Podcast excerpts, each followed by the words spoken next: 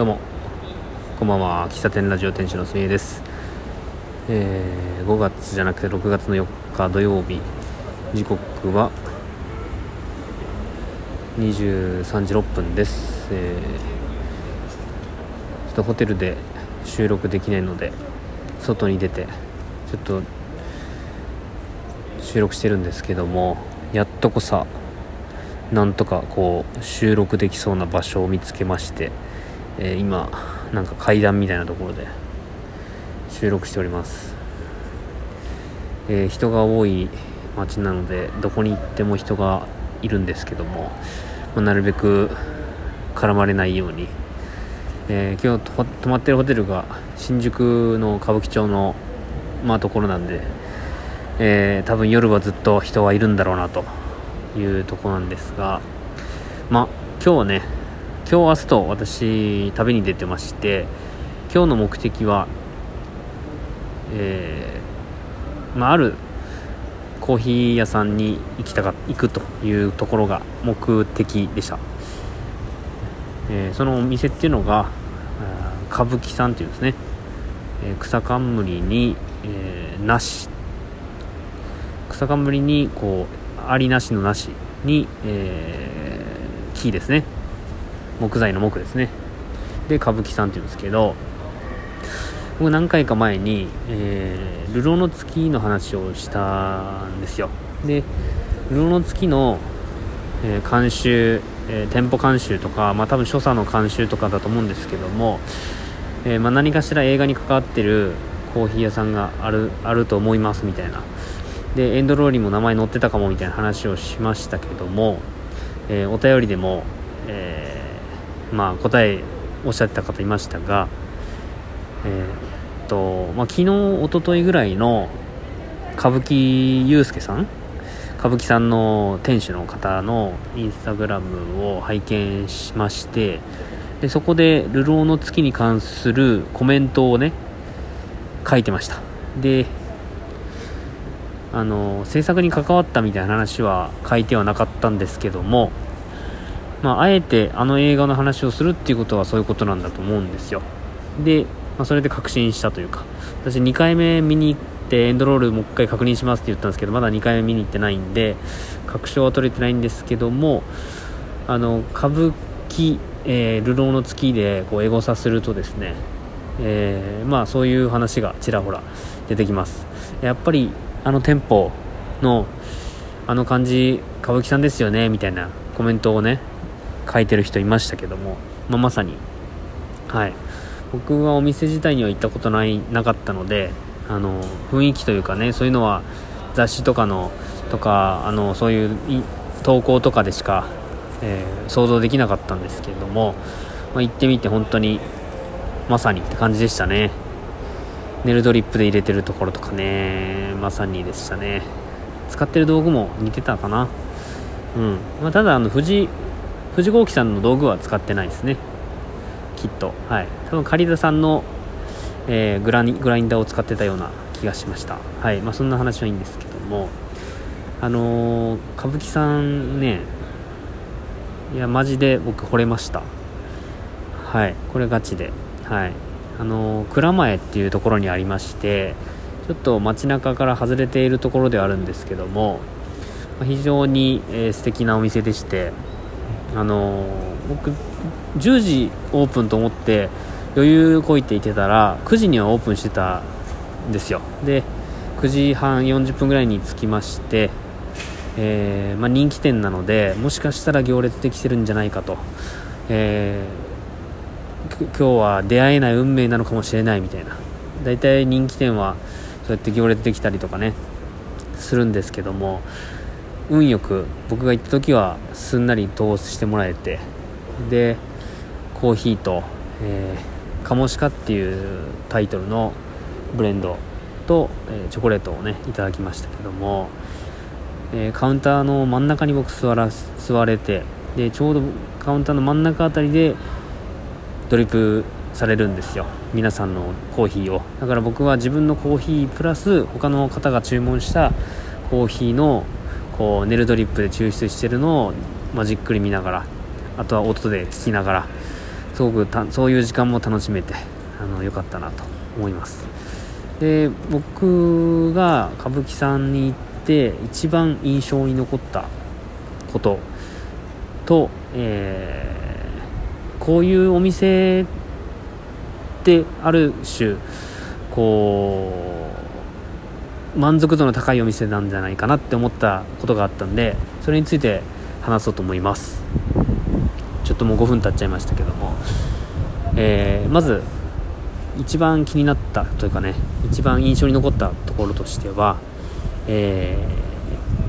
ー、まあ、当たり前なん当たり前なことなのかもしれないんですけどスタッフの方がお客さん一人一人に対して本当に親身に接してくれてるっていうことですね。あのコーヒーを抽出して、えー、提供して、えー、まあ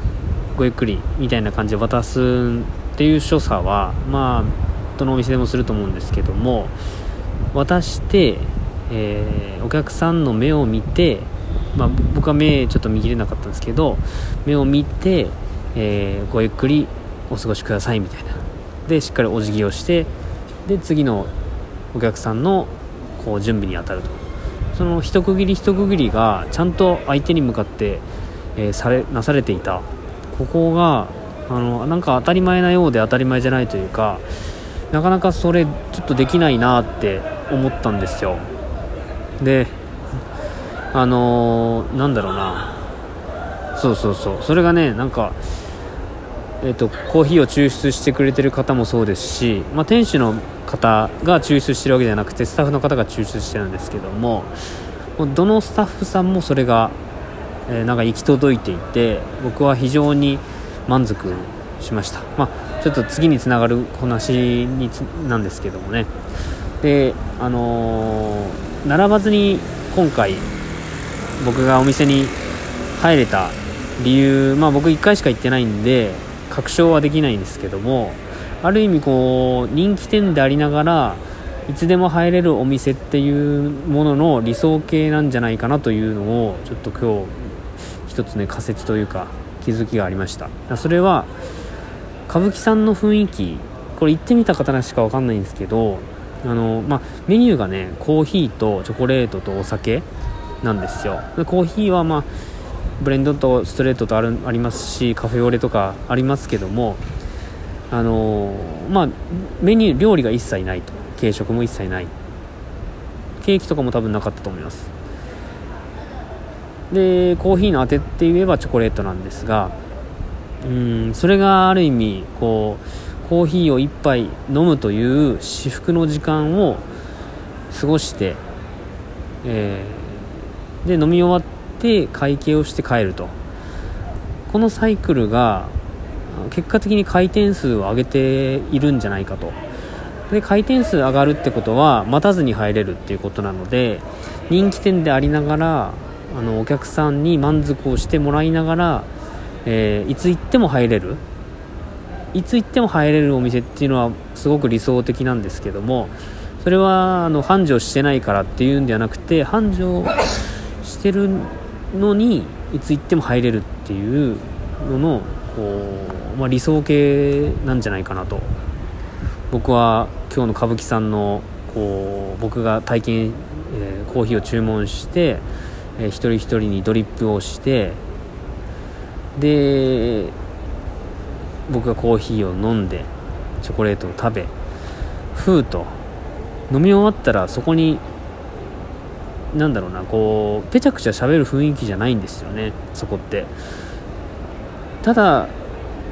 その喫茶を利用することで心は満たされるんですよ。喫茶店とかそういうコーヒーショップって自分の時間がまあ癒しというかねくつろぐというかそういうリラックスする場所なのでまああの長くいればいいっていう問題ではないと思うんですけども人と喋る雰囲気でもないんだけどただコーヒーを飲んでふーっとこう落ち着く。その多分時間的に言うと15分20分ぐらいだと思いますよ。いやじ、うん、コーヒーの抽出も含めて僕が滞在したのは多分20分ぐらいだと思うんですけども普通のカフェとかだと多分そうはいかないでしょう。1時間ぐらいいるじゃないですか。でそう考えるとそういうその雰囲気を味わってさっと帰る、まあ、さっと帰るっていうのは帰れっていう雰囲気を出してるわけじゃなくてさっと帰るぐらいの満足度をその1杯のコーヒーとそのコーヒーを飲みながら体験する歌舞伎さんでの体験がそうさせてるんじゃないかなと僕は思いました。これはなんかどのお店でもというかなんだろうな。これはあるある種本当真似したいというかうんでも真似したいって思っててもあの空間を作り上げるにはどんだけの苦労があったのとかどんだけのセンスがたま固まってるのかっていうのを考えるとかなり難易度高いことではあるんですけどただコーヒー1杯を飲んであの空間を味わうっていうことに関して言うと本当に満足度高い時間を過ごしたなと思いますしきっと僕は東京にいたらあそこのお店絶対行くと思います。次東京に行く時ももう一回行こうな行こうかなと思いますし、うん、あのとても素敵なあの喫茶店でしたね。はい。ぜひあの行ける方はちょっと体験してみて僕のこの感情というかがあの共有できたら嬉しいなと思います。はい。えー、今日の目的の、えー、歌舞伎さんでのコーヒー体験の話でした、えー、最後までお聴きいただきありがとうございました。喫茶店ラジオ店主の爪でした。ではまた次回。バイバイ。